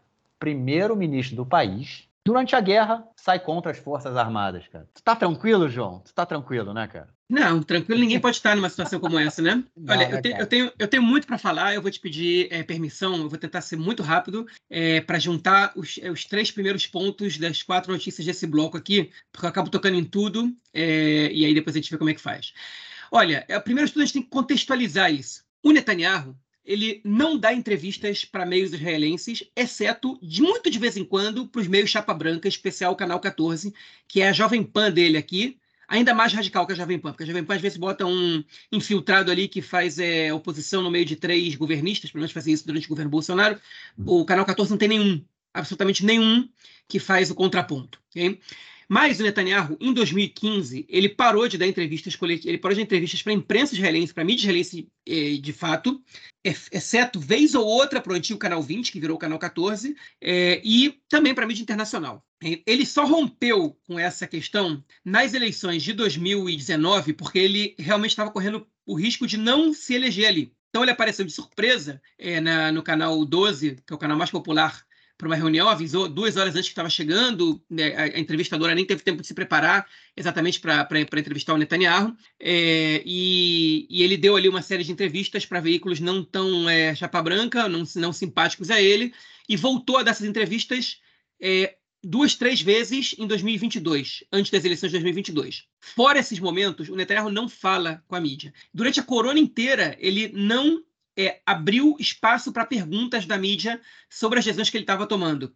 E em 2023, nesse ano, ele abriu exceção para dar entrevista para mídia estrangeira, especial em inglês. Netanyahu cresceu nos Estados Unidos, fala inglês é, fluente, igual um americano, é, e é, é, um sujeito muito eloquente. Ele é uma personalidade nos Estados Unidos, né? ele é conhecido lá. Tem gente que diz que se Netanyahu fosse candidatar ao Senado, por quase qualquer estado lá, ele seria eleito. É, e ele, inclusive, ele tem cidadania americana também, e ele é, abriu exceção é, para poder é, enfim, modificar um pouco a opinião pública, especialmente nos Estados Unidos, embora ele também tenha sido entrevistado por órgãos, por veículos britânicos, mas a, a ideia dele era modificar a opinião pública nos Estados Unidos sobre a reforma golpe judicial que ele estava tentando é, colocar em prática em Israel. Né?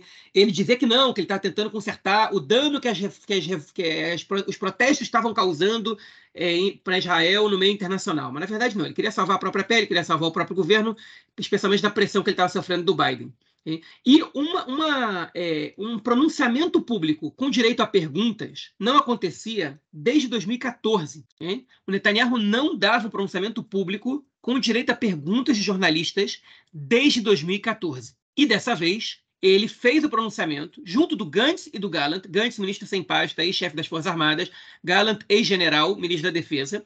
Os dois não participaram do, do, pronunciamento anterior do Netanyahu, porque não concordaram com não haver perguntas. É, e dessa vez o Netanyahu ele falou: Bom, eu vou ter que abrir para perguntas. Eu, é, enfim, eles estão me pressionando para dar essa entrevista, especialmente o Gantz e eu vou aqui abrir para perguntas. É, e aí o Netanyahu é, fez o pronunciamento, o pronunciamento foi é o nosso inimigo, é, o, é, é a escuridão, e nós somos a civilização, eles são a barbárie, e o mundo ocidental está todo com a gente. Nomeou é, os líderes de todos os países que, que, que prestaram solidariedade a Israel e que apoiaram Israel, enfim, desde os mais fortes até os menos significativos, como, por exemplo, o Chipre. Né?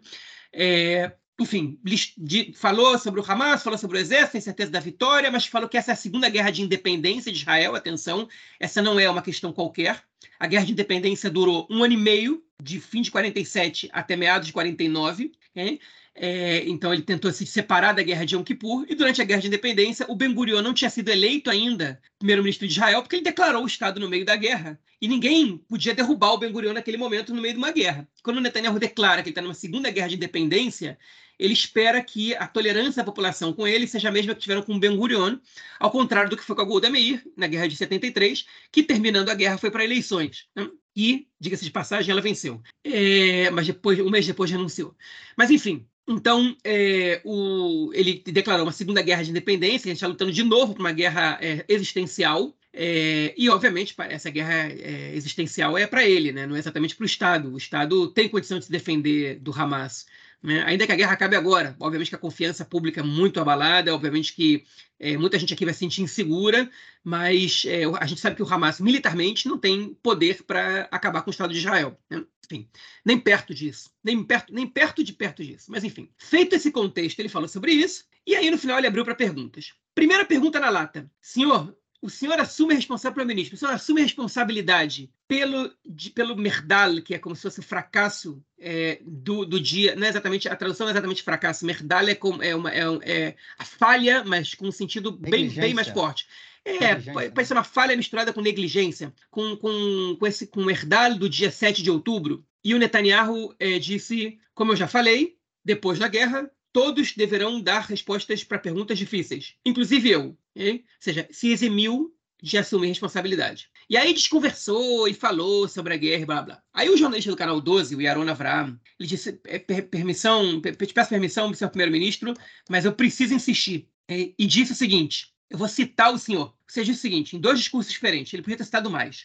Nos meus governos, as forças de segurança são escutadas a fundo, mas no fim a responsabilidade, e esse foi o termo, é nossa. Em outro discurso, o senhor disse: a responsabilidade sobre a segurança recai sobre os ombros do governo. E aí ele perguntou para o Netanyahu: o que mudou desde então? Por que o senhor não pode dizer o óbvio, como chefe de todo o sistema, que o poder também te incumbe a responsabilidade? E o Netanyahu se, ele se restringiu a responder em uma frase. Eu não nego nenhuma palavra do que eu disse, tanto naquele momento como agora. Vocês entendem que o Netanyahu não pode dizer eu assumo a responsabilidade, ou ele não pode dizer a responsabilidade acima de tudo é minha, que deveria ser o que ele falaria agora. Ele não diz isso. Isso é muito grave para um líder de um país em guerra que não assume responsabilidade. Qual é a confiança que a população tem nele? Qual é a confiança que as Forças Armadas têm nele? Que, que mensagem isso passa para a população quanto às Forças Armadas, às Forças de Segurança de maneira geral. Né? Enfim, é um negócio, é, é um negócio bizarro. Okay? E aí vieram várias outras perguntas. Como o Marquinhos comentou, se ele vai estabelecer uma comissão, ele disse que não vai ser que pedra sobre pedra, não vai sobrar nada, tudo vai ser examinado. Não disse de que maneira. Eu digo para vocês, para ele até convém uma, uma comissão, é, uma comissão é, estatal, porque e não governamental, porque ela demora muitos anos para dar resposta. A gente falou sobre isso na edição passada. Mas perguntaram para ele sobre se, se, ele se arrepende da troca que fez com o esquema de libertação do Gilad Shalit, né, do soldado que foi sequestrado pelo Hamas em 2006, que na, na sua troca foram liberados é, 1.027 presos palestinos, entre eles alguns terroristas, como, por exemplo, o Anwar Sadat, o, o Sinuar, que é o, um dos arquitetos desse plano agora dos 7 de outubro. Né? Ele disse que vão falar sobre isso no momento certo. É, enfim, e várias outras perguntas sobre o envolvimento do Irã. Okay? E aí, depois, e, e o Netanyahu estava lendo as respostas. Ele estava com um papel na mesa, lendo as respostas. Que é um negócio bizarro, porque ele já sabia o que iam perguntar para ele, pelo menos parte do que iam perguntar, okay? e ele estava acessando, estava ali vendo um papelzinho. Okay? E depois da sétima pergunta, quando ele viu que nenhum jornalista estava levantando a bola para ele cortar, ele virou e falou o seguinte: Bom, agora acho melhor vocês fazerem perguntas para o ministro da Defesa. Agora, um parênteses que eu vou abrir. Antes dele abrir para o ministro da Defesa, ele se referiu à questão dos sequestrados, porque ele foi perguntado sobre isso, dos reféns. E o Gallant, o ministro da Defesa, ele tinha comentado que o Hamas está tentando fazer terror psicológico na população israelense, né, israelense para troca dos sequestrados e que Israel tem como prioridade a troca dos sequestrados, que não é um só, uma só noite que ele vai dormir sem pensando neles, não é um só momento que ele para de pensar nos reféns, mas Israel não pode ceder ao jogo do Hamas e que existem outras maneiras de libertar esses reféns. E o Netanyahu ele voltou nessa questão e ele enfatizou o que disse o Gala. Minha interpretação é muito clara. Okay? A gente vai continuar atacando. Se os reféns morrerem, morreram. Eles vão ser dano da guerra. Okay? Ele não pode falar isso dessa maneira. Mas tanto ele como o Gallant não estão dispostos a fazer nenhum cessar-fogo agora com o Hamas, ainda que o Ron Dermer, que é o ministro de Assuntos Estratégicos, tenha dito que é, eles estão dispostos a fazer um cessar-fogo temporário para a libertação de todos os reféns. Okay? É, é, aparentemente, eles não estão dispostos a fazer cessar-fogo nenhum com o Hamas, o Hamas também não vai concordar com cessar-fogo temporário, que tudo isso é balela, okay? mas a mensagem que passa é que, olha só, a gente quer libertar os reféns, mas a gente não vai parar de atacar Gaza, okay? e como as duas coisas não são exatamente compatíveis, é, os reféns ficam em segundo plano. Eles falaram isso? Não. Mas é muito claro que isso foi o que eles quiseram dizer. É, enfim, aí perguntaram para o Gallant sobre a relação dele com o Netanyahu. Ele não negou que eles têm diferenças, mas ele disse que eles estão trabalhando juntos e blá, blá, blá, blá, blá, e etc. Agora, uma das perguntas, ela disse o seguinte para o Netanyahu. Nós te temos notícia de que o senhor recebeu relatórios da inteligência é, e do Serviço de Segurança Geral, do Shabak, Shin Bet, é, de que o Hamas estava preparando essa, esse ataque. E o Netanyahu respondeu e falou o seguinte: isso não é verdade. E passou para falar outra coisa. Passou a alegação não é verdadeira. Provavelmente, algumas horas depois, alguém disse para Netanyahu: olha só, meu filho, ou meu pai, ou o que seja, você não pode simplesmente responder que isso não é verdade e deixar, é, e deixar eles com essa narrativa. Você precisa se defender disso. E aí veio um tweet, a uma da manhã, que dizia o seguinte: ao contrário da alegação mentirosa, em nenhuma ocasião, nem momento, foi dado um alerta ao primeiro-ministro, olha, reparem na terceira pessoa, sobre uma intenção de guerra por parte do Hamas. Ao contrário, todo o sistema de segurança, incluindo os chefes da inteligência do Shin Bet, avaliaram que o Hamas estava neutralizado e visando a normalidade. Essa foi a avaliação apresentada ao primeiro-ministro e ao gabinete de segurança,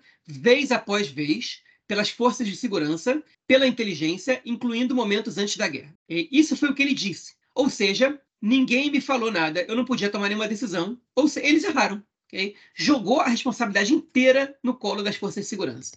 A uma da manhã, muita gente crava que a ideia desse tweet é do filho do Netanyahu, Yair Netanyahu. Alguns dizem que tem mais a ver com a esposa dele, com a Sara. A gente não vai ter tempo de se estender sobre isso hoje, mas a gente vai comentar nas próximas edições sobre a relação da família Netanyahu com o poder okay? e qualquer semelhança com é, o bolsonarismo, sim, é mera coincidência. Okay? O, o Yair Netanyahu, filho do Netanyahu, cada vez é mais presente e ele é quem comanda, supostamente, a máquina de veneno, que é como se fosse o gabinete do ódio do Netanyahu aqui em Israel. Né? Ele que orienta jornalistas, ele que orienta o próprio pai. O Netanyahu não tem, ao contrário do Bolsonaro, o Netanyahu não tem telefone, telefone celular. E ele não escreve os tweets dele, outra pessoa escreve. Obviamente que ele aprova ou desaprova, mas ele não escreve. A uma da manhã, o filho do Netanyahu, o Yair Netanyahu, está em Miami agora. Ele não não está em Israel, ele está desde antes da guerra em Miami, não voltou também para se voluntarizar para nada. Enfim, tem muita gente dizendo, ah, como é que ele não está no exército, ele é obrigado? Não, a gente não sabe se ele foi convocado, ele serviu na inteligência, às vezes ele não precisa mais ser reservista, às vezes, enfim, tem várias razões para ele não estar tá ali. É, Pô, o fato dele não ter... Se ele, se ele serviu na inteligência, é bom que ele não esteja realmente servindo nesse momento. Né? Ah, né? sim. É, depende, do cargo, depende do cargo que ele tem, porque ele não foi oficial, se não me engano. Mas, é bom, era... mas de qualquer forma é bom, é bom que é, ele não esteja. É um fato. Mas, enfim, ele é. Ele, enfim, é, ele, a uma hora da manhã em Israel, lá em Miami, é por volta das três da tarde, né? É a hora que os folgados que estão de férias acordam especialmente é, num dia num dia de não trabalho, né? Se não me engano, é, era um domingo.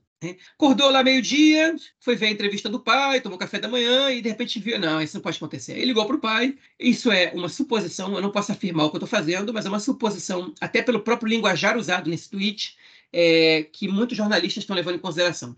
Agora, os, os, a explosão foi total, porque vários jornalistas começaram a publicar uma série de reportagens feitas sobre diversos alertas das forças de segurança sobre o Hamas estar tá se armando, sobre o Hezbollah estar tá se armando, sobre uma guerra iminente, sobre é, eles estarem sentindo a fraqueza do governo, e etc, etc, etc. Nove horas da manhã, depois do massacre que o Netanyahu sofreu, inclusive de jornalistas da direita, ele apagou o tweet, sem nenhuma justificativa. Na verdade, um pouco antes, o Benny Gantz publicou uma mensagem dizendo que o Netanyahu precisava apagar esse tweet pedir, pedir desculpa e consertar o que ele disse, que isso não era razoável, ele tem que fortalecer as forças de segurança. E ele apaga o tweet às nove e somente às onze da manhã ele escreve um tweet dizendo o seguinte: errei. As coisas que eu disse como consequência da coletiva de imprensa não deviam ter sido ditas. E eu me desculpo por isso. Eu dou total respaldo a todos os chefes das forças de segurança. Eu fortaleço o chefe das Forças Armadas, os comandantes e soldados do, das, das Forças de Defesa de Israel, que se encontram na frente de batalha e lutam pelo país. Juntos venceremos. Ou seja, ele pediu desculpa porque ele disse coisas que não deviam ser ditas. Não porque ele expôs as pessoas, não porque ele pensa isso, não porque ele insinuou isso. Ele não pediu desculpa dizendo eu realmente recebi informação. Ele não disse a responsabilidade também é minha. Nada disso. Ele pediu desculpa pelo, pelo que ele, por ter escrito o que ele escreveu. E isso é, traz para a gente algumas é, questões, ok? A primeira é que a máquina de ódio de Netanyahu usa desse artifício. Publica um tweet, deixa ele se difundir, okay? deixa ele chegar nas pessoas que tem que chegar, apaga quando já é tarde demais e já não adianta mais nada. Okay? Então isso pode ser proposital. Ele pode também ter percebido que ele mandou uma cagada e apagou esse negócio. Mas ele não vai assumir a responsabilidade. Ele não vai assumir a responsabilidade. De jeito nenhum, a menos que aconteça uma catástrofe ou que, ou que alguém vaze documentações que mostrem que ele tinha responsabilidade total, que são, são secretas e sigilosas, e as forças de segurança têm alguma responsabilidade com o país, muito mais que o Netanyahu, se isso não acontecer, ele não vai assumir responsabilidade. E, e aí eu quero ir para uma outra questão, que é se o Netanyahu ele pode cair agora ou não. Muita gente está perguntando isso. Dá para derrubar o Netanyahu no meio da guerra? A, pergunta, a resposta é sim. Dá para derrubar nada impede, não tem nenhuma lei que impede de que o governo seja trocado no meio da guerra.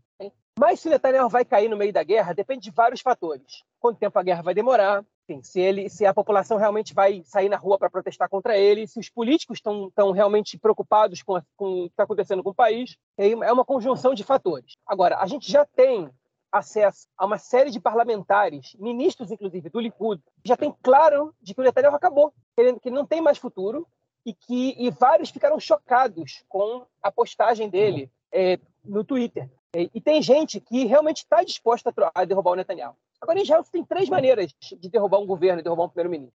Uma delas é você derrubando a coalizão, ou seja, fazendo a coalizão ter minoria. Um partido anunciar, estamos saindo fora. E aí você derruba o governo, isso não quer dizer que vai ter eleições imediatas, isso quer dizer que você, é, você simplesmente pode formar um governo com os deputados que estão aí, é, até porque não tem eleições imediatas em Israel, né, demora alguns meses, mas com, com os parlamentares que estão aí, você pode formar um outro governo alternativo ao atual. Isso aconteceu várias vezes durante a história de Israel. Né? É, e muitas vezes para manter o mesmo primeiro-ministro. Dessa vez seria o contrário. É, outra opção é o Netanyahu renunciar. Esqueça, isso não vai acontecer. É, e a terceira opção é um voto de desconfiança. É a Knesset propor um voto de desconfiança ao primeiro-ministro e esse voto ter é, ele ter maioria dos votos na, numa votação específica da Knesset. Okay? Ou seja, é alguém da Knesset levantar o voto de desconfiança, pode ser o deputado da oposição ou do governo ou da coalizão, é, ou juntar esse, esse voto de desconfiança em uma lei que está sendo votada na Knesset. E aí, quem votar, por exemplo, contra essa lei, também está votando na desconfiança do governo. Num voto de desconfiança, existe a possibilidade do governo cair. Okay? E cada vez ela está mais perto. E segundo alguns parlamentares do Likud, está nas mãos do partido ultra-ortodoxo é, sefaradita, Shas, tomar essa decisão. Okay? O Shas, é, eles estão vendo a situação do governo se deteriorar já há bastante tempo e eles são parte interessada numa solução popular para essa guerra, porque o Chas tem eleitores da direita? Mas também tem eleitores que estão preocupados com a questão socioeconômica e que não querem absolutamente é, ver o país entrando por uma crise, perder os, seus recursos para academias rabínicas que eles precisam é, e, enfim, e serem vistos como parceiros de um governo fracassado. Não só o Chas, como o, o judaísmo da Torá, que é outro ramo do, do, da ortodoxia, mas no caso acho que é nazita, eles estão preocupados. E vários ministros do Likud também estão preocupados. Hein? Os ministros do Likud disseram: não vai vir do Likud, pelo menos nesse momento, a iniciativa do voto de desconfiança, é, mas ela pode vir dos ultra-ortodoxos. Enfim, e aí por aí passa o caminho. É, agora, o Netanyahu ele está numa situação muito complicada é, é, perante o próprio governo. E se eu achava que ele não ia cair é, durante a guerra, dois, dois fatores me levam a crer que ele pode cair durante a guerra. Um a total falta de compreensão dele o tamanho do evento que ele está metido para ele publicar esse tweet. Ele não tem a menor noção de onde ele está parado. E dois, o tempo de duração da guerra. Para as pessoas internalizarem que essa guerra pode durar um ano, ok? Estou falando que pode durar um ano, como pode durar três meses. Mas quando as pessoas internalizarem que essa guerra pode durar um ano, será que as pessoas vão estar dispostas a levar esse, esse, esse sujeito irresponsável até o final? é muito pouco provável. E tem gente que defende o seguinte: quando o Netanyahu internalizar o tamanho do evento que ele está metido acabado, aí ele pode atacar o Hezbollah, ele pode atacar o Irã, ele pode fazer um monte de coisa. Então, um, um, um ponto positivo é ele não entender, ele, o fato de ele não ter entendido ainda que se, se trata somente, que não se trata de mais uma crise que ele vai poder contornar dos meios que ele sempre contornou é, anteriormente. Okay? Então, a troca do Netanyahu é urgente. E eu espero que alguém tenha um mínimo de responsabilidade para tocar isso adiante. É, ontem eu estava é, gravando um, um, podcast lá com, com, nossos amigos do OntoCast, e aí a pergunta deles, é, no final da, da do podcast, o, o, Gabriel ele me perguntou se eu tinha algum, alguma mensagem, alguma coisa, né? E a minha mensagem foi extremamente é, negativa, né? Do futuro. Ele perguntou sobre o futuro, né? E foi uma, vamos dizer assim, uma previsão, né? Fazendo, colocando sobre acho, porque, enfim, temos bola de cristal, mas negativo, justamente por causa disso que você colocou agora, João.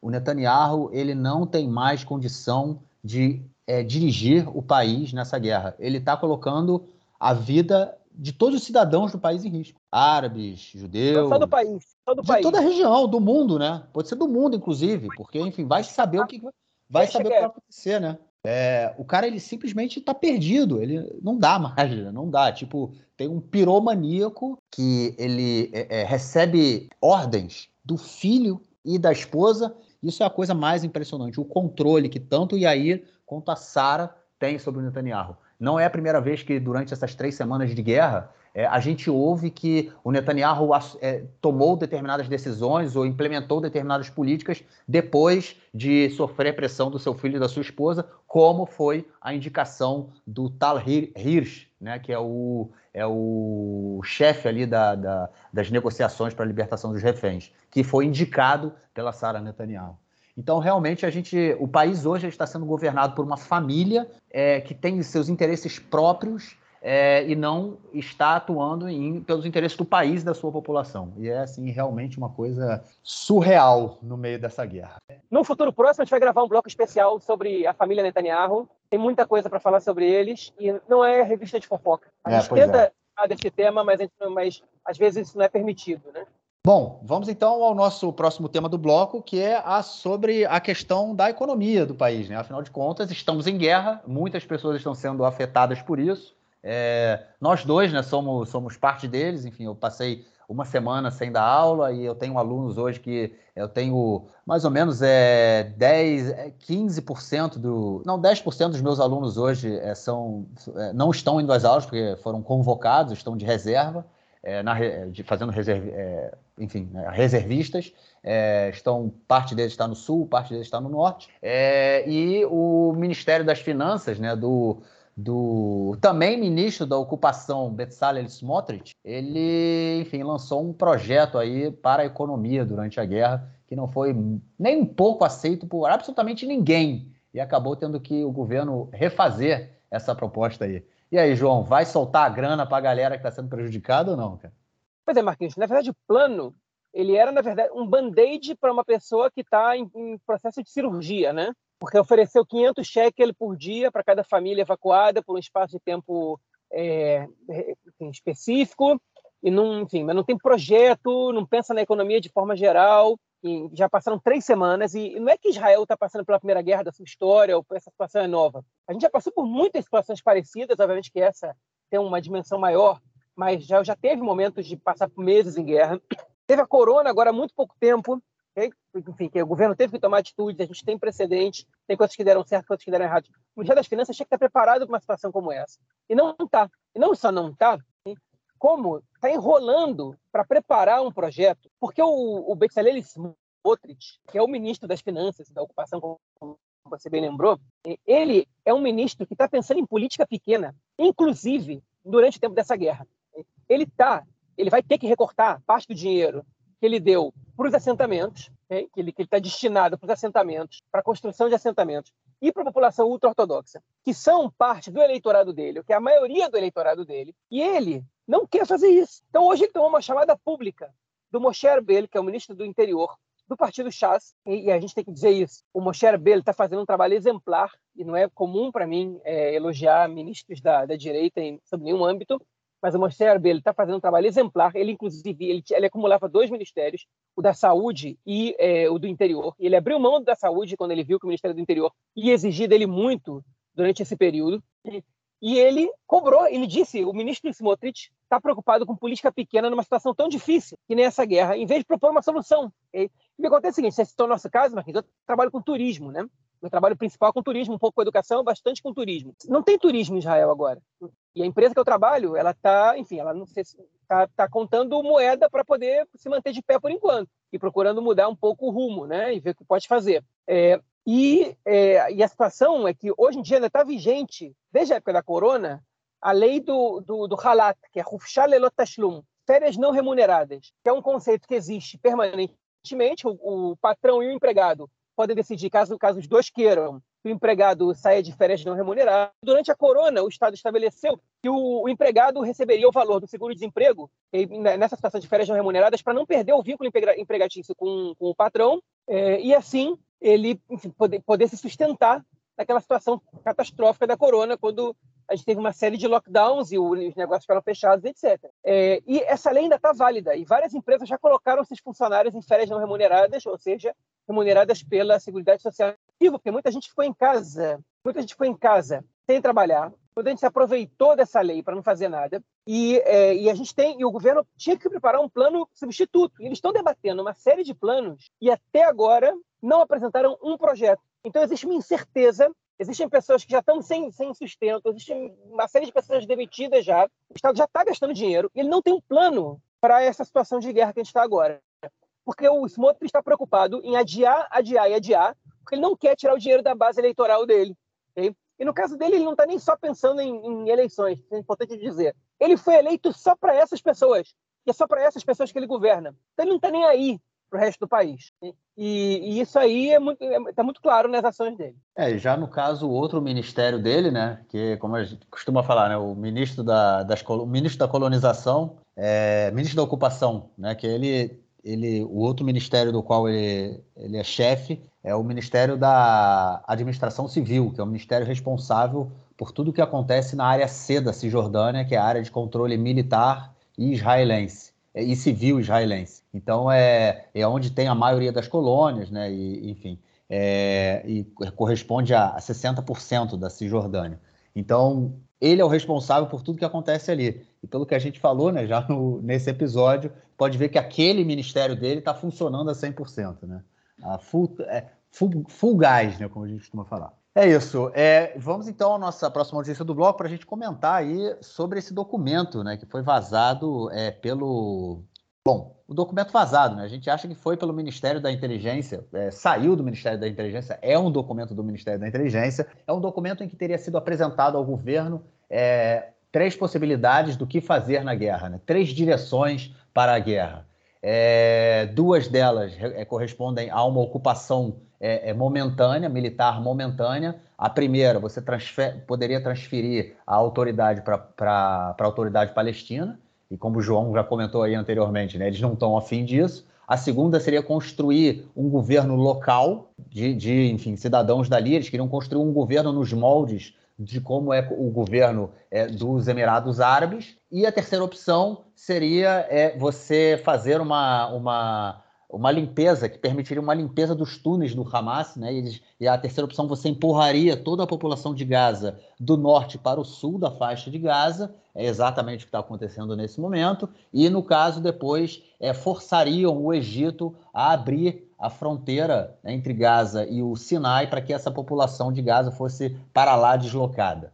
É, ou seja, para quem lê esse documento hoje, vai falar: o ala exatamente isso. Israel está promovendo uma limpeza étnica na Palestina, é, em Gaza e vai empurrar ali todos os 2,3 milhões de cidadãos de Gaza para o deserto do Sinai. Bom, gente, vamos fazer. Eu, eu, eu, a gente comentou sobre isso nas redes, né? É, mas a parada é a seguinte: é muito complicado. No momento que um documento desse é vazado, né, os inimigos ficam sabendo, né, gente? Então, é, a gente, eu já estou vendo aí várias postagens né, de, de coisa é, é, em torno disso. Olha só, Israel. Mas é, não dá, né? Se o inimigo sabe o que eu vou fazer, como é que eu vou fazer? Além disso, você tem todas as implicações internacionais em relação a isso, as discussões ou seja, é, esse documento foi vazado propositadamente por, por, alguém, pelo Ministério, de alguma forma, por motivos diversos, é, e não tem um valor. A gente, acho que é, é muito complicado a gente querer é, identificar a, a, a, política israelense na guerra a partir de um documento desse que foi vazado. O que, que tu acha disso, cara? Sigo o relator. Sua análise é minha análise. É isso. É, bom, João, algo mais a declarar ou ficamos por aqui, cara? Ficamos por aqui. Beleza, ficamos por aqui então nessa edição extraordinária. Valeu, João. Forte abraço, cara. Abraço, até mais. Tchau, tchau.